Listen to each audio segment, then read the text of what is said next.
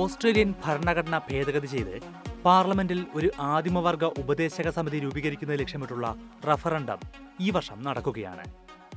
റഫറണ്ടത്തിനുള്ള ബില്ലിന്മേൽ പാർലമെന്റിൽ ഈ ആഴ്ച ചർച്ച തുടങ്ങി.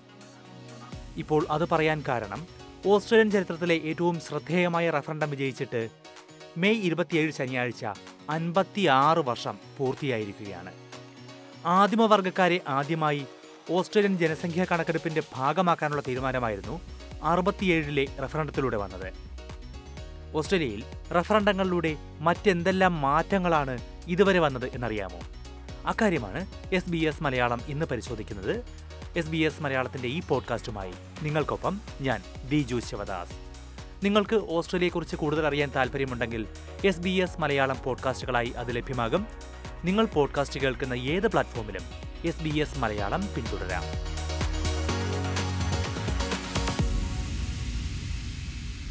ഓസ്ട്രേലിയയിൽ ഭരണഘടനാ ഭേദഗതിക്കുള്ള ഔദ്യോഗിക മാർഗമാണ് റഫറണ്ടങ്ങൾ അഥവാ ജനഹിത പരിശോധനകൾ. രാജ്യത്തെ അൻപത് ശതമാനത്തിലേറെ ജനങ്ങളും പിന്തുണയ്ക്കുന്ന കാര്യങ്ങളിൽ മാത്രമേ ഭരണഘടനാ ഭേദഗതി സാധ്യമാകൂ എന്നാണ് റഫറണ്ടം കൊണ്ട് ഉദ്ദേശിക്കുന്നത്. ആകെ ജനസംഖ്യയുടെ അമ്പത് ശതമാനം പിന്തുണച്ചാൽ മാത്രം പോരാ പകുതിയിൽ ഏറെ സംസ്ഥാനങ്ങളിൽ ജനങ്ങളുടെ ഭൂരിപക്ഷം കിട്ടുകയും വേണം. ഡബിൾ മെജോറിറ്റി അഥവാ ഇരട്ട ഭൂരിപക്ഷം എന്നാണ് ഇതിനെ പറയുന്നത്. സമീപകാലത്ത് എസ് ബി എസ് മലയാളം ഇതിനെക്കുറിച്ച് സൂചിപ്പിച്ചിരുന്നതാണ് നൂറ്റി ഇരുപത്തിരണ്ട് വർഷം പഴക്കമുള്ള ഓസ്ട്രേലിയൻ ഭരണഘടന ആകെ എട്ടു തവണ മാത്രമാണ് ഇത്തരത്തിൽ ജനഹിത പരിശോധനയിലൂടെ ഭേദഗതി ചെയ്തത്. നാൽപ്പത്തിനാല് തവണ റഫറണ്ടം നടത്തിയെങ്കിലും എട്ടു തവണ മാത്രമേ അതിന് ജനങ്ങളുടെ അംഗീകാരം കിട്ടിയുള്ളൂ. എന്തൊക്കെയായിരുന്നു ആ ഭരണഘടനാ ഭേദഗതികൾ എന്നറിയാമോ? അക്കാര്യമാണ് വിശദമായി നമ്മൾ നോക്കുന്നത്. ഓസ്ട്രേലിയ ഒരു ഫെഡറേഷനായി അഞ്ചു വർഷം കഴിഞ്ഞപ്പോൾ ആയിരത്തി തൊള്ളായിരത്തി ആറിലായിരുന്നു ആദ്യത്തെ റഫറണ്ടം ചെറിയൊരു മാറ്റത്തിന് വേണ്ടിയായിരുന്നു ഇത്. ഓസ്ട്രേലിയൻ സെനറ്റർമാരുടെ ഔദ്യോഗിക കാലാവധി തുടങ്ങുകയും അവസാനിക്കുകയും ചെയ്യുന്ന തീയതികളിൽ മാറ്റം വരുത്തുക എന്നത്. അതിനു മുമ്പ് വരെ ജനുവരി ഒന്ന് മുതൽ ആറു വർഷം കഴിഞ്ഞുള്ള ഡിസംബർ മുപ്പത്തി ഒന്ന് വരെയായിരുന്നു സെനറ്റർമാരുടെ ഔദ്യോഗിക കാലാവധി. ഇത് ജൂലൈ ഒന്ന് മുതൽ ആറു വർഷം കഴിഞ്ഞുള്ള ജൂൺ മുപ്പത് വരെയാക്കി മാറ്റി.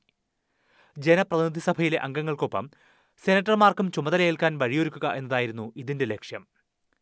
എൺപത്തിരണ്ട് ദശാംശം ആറ് അഞ്ച് ശതമാനം യെസ് വോട്ടോടെയാണ് ഈ റഫറണ്ടം വിജയിച്ചത്.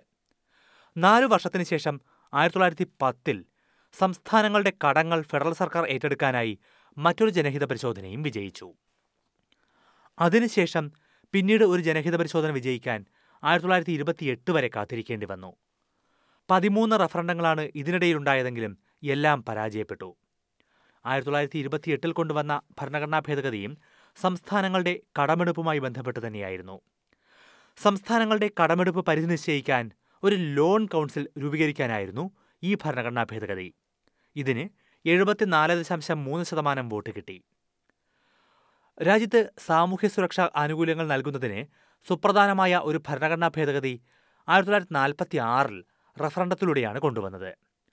ഫാർമസ്യൂട്ടിക്കൽ ബെനിഫിറ്റ് സ്കീം പോലുള്ള ആനുകൂല്യങ്ങൾ അതിനു മുമ്പുള്ള വർഷങ്ങളിൽ സർക്കാർ കൊണ്ടുവന്നെങ്കിലും അത് ഭരണഘടനാ വിരുദ്ധമാണെന്ന് ഹൈക്കോടതി വിധിച്ചിരുന്നു. അങ്ങനെയാണ് നാൽപ്പത്തിയാറിലെ റഫറൻഡത്തിലൂടെ സോഷ്യൽ സർവീസസ് അഥവാ സാമൂഹ്യ സേവനങ്ങൾ ഫെഡറൽ സർക്കാരിന്റെ അധികാരമാക്കി മാറ്റിയത്. പിന്നീട് അടുത്ത റഫറൻഡം വിജയിച്ചത് ആയിരത്തി തൊള്ളായിരത്തി അറുപത്തിയേഴിലാണ് തൊണ്ണൂറ് ദശാംശം ഏഴ് ഏഴ് ശതമാനം ജനങ്ങളുടെ പിന്തുണയോടെ ഓസ്ട്രേലിയൻ ആദിമവർഗ ജനതയ്ക്ക് ഭരണഘടനാപരമായ അംഗീകാരം നൽകി. ഓസ്ട്രേലിയൻ ആദിമവർഗക്കാരെ സെൻസസിൽ ഉൾപ്പെടുത്താനുള്ള ഭേദഗതിയായിരുന്നു അത്. അന്ന് സൗത്ത് ഓസ്ട്രേലിയയിൽ യെസ് ക്യാമ്പയിന്റെ മുന്നിൽ നിന്ന വ്യക്തിയായിരുന്നു നെറഞ്ചറി ബോണ്ടിക് വിഭാഗത്തിലെ Shirley Peasley I was 10 years old in 1967 and up into up for the first 10 years of my life as with many other people here today we were not counted Australia knew how many sheep there were but not how many aboriginal people And it was about rec- it was about the recognition that we existed and this referendum in 2023 this year is a continuation of that recognition. We were counted then. We want to be heard. ആദിമവർഗക്കാർക്കായി നിയമനിർമ്മാണം നടത്താൻ federal സർക്കാരിന് അധികാരം നൽകിയതും ആ ഭരണഘടനാ ഭേദഗതിയായിരുന്നു അന്ന് തൊണ്ണൂറ് ശതമാനം ഓസ്ട്രേലിയക്കാരും റഫറണ്ടത്തെ പിന്തുണച്ചു എന്നത് ഇപ്പോൾ വോയിസ് ടു പാർലമെന്റ് റഫണ്ടത്തിന്റെ യെസ് ക്യാമ്പയിൻ ഉള്ളവർക്ക് ഏറെ ആത്മവിശ്വാസം നൽകുന്ന കാര്യമാണ്. അറുപത്തിയേഴ് ആവർത്തിക്കാമെന്ന പ്രതീക്ഷയിലാണ് ഫസ്റ്റ് നേഷൻസ് റഫറൻഡം എൻഗേജ്മെന്റ് ഗ്രൂപ്പിലെ Nathan Appo.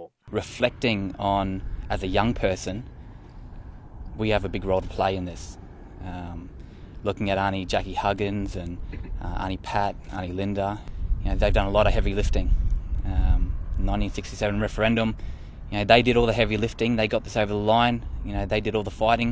And as a young person, it's our time. Um, it's our time to come together. അറുപത്തിയേഴിന് ശേഷം പിന്നീട് ഓസ്ട്രേലിയൻ ഭരണഘടന ഭേദഗതി ചെയ്തത് പത്തു വർഷം കഴിഞ്ഞാണ് ആയിരത്തി തൊള്ളായിരത്തി എഴുപത്തിയേഴിൽ ഒരുമിച്ച് നടത്തിയ മൂന്ന് റഫറണ്ടങ്ങൾ വിജയിച്ചു സെനറ്റർമാരുടെ കാലാവധി സംബന്ധിച്ചുള്ളതായിരുന്നു ഇതിൽ ഒന്ന് ഒരു സെനറ്റ് സീറ്റ് ഒഴിവ് വന്നാൽ പുതിയതായി തെരഞ്ഞെടുക്കപ്പെടുന്ന സെനറ്റർക്ക് യഥാർത്ഥ കാലാവധി പൂർത്തിയാകുന്നതുവരെ സഭയിൽ തുടരാൻ ഭേദഗതി അനുമതി നൽകി. രണ്ടാമത്തെ ഭേദഗതി ജനഹിത പരിശോധനകളെക്കുറിച്ച് തന്നെയായിരുന്നു. ഓസ്ട്രേലിയൻ ക്യാപിറ്റൽ ടെറിട്ടറിയിലെ ജനങ്ങൾക്ക് ജനഹിത പരിശോധനകളിൽ വോട്ട് ചെയ്യാൻ ആദ്യമായി അനുമതി നൽകിയത് ഈ ഭേദഗതിയിലൂടെയാണ്. അതോടൊപ്പം രാജ്യത്തെ ജഡ്ജിമാരുടെ വിരമിക്കൽ പ്രായം എഴുപത് വയസ്സായി നിജപ്പെടുത്തിയതായിരുന്നു മൂന്നാമത്തെ ഭേദഗതി. ഓസ്ട്രേലിയയിൽ അവസാനമായി കൊണ്ടുവന്ന ഭരണഘടനാ ഭേദഗതികളും ഈ മൂന്നെണ്ണമാണ്.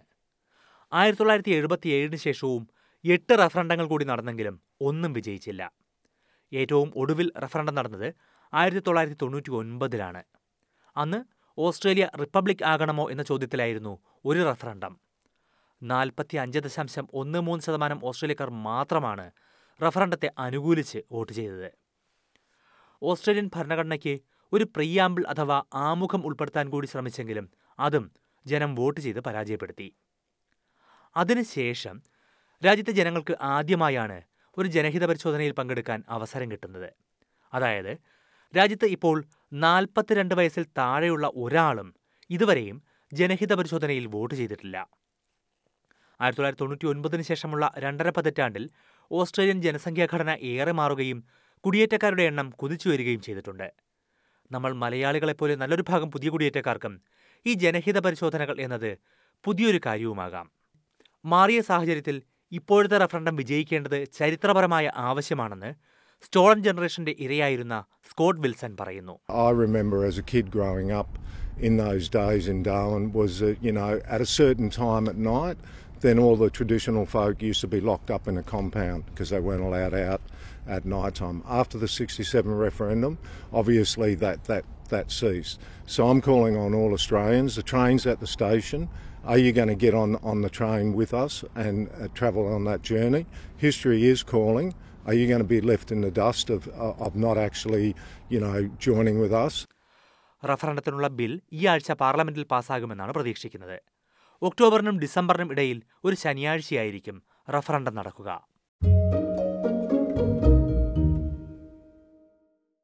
ഓസ്ട്രേലിയയിൽ ഭരണഘടനാ ഭേദഗതിക്ക് വേണ്ടിയുള്ള ജനഹിത പരിശോധന വാർത്തകളിൽ നിറയുന്ന സമയത്ത് രാജ്യത്തെ ഭരണഘടനാ ഭേദഗതികളുടെ ചരിത്രമാണ് എസ് ബി എസ് മലയാളം വാർത്തയ്ക്കപ്പുറം എന്ന പരിപാടിയിൽ ഇന്ന് പരിശോധിച്ചത്. ഈ പോഡ്കാസ്റ്റ് നിങ്ങൾക്കായി അവതരിപ്പിച്ചത് ദിജു ശിവദാസ്.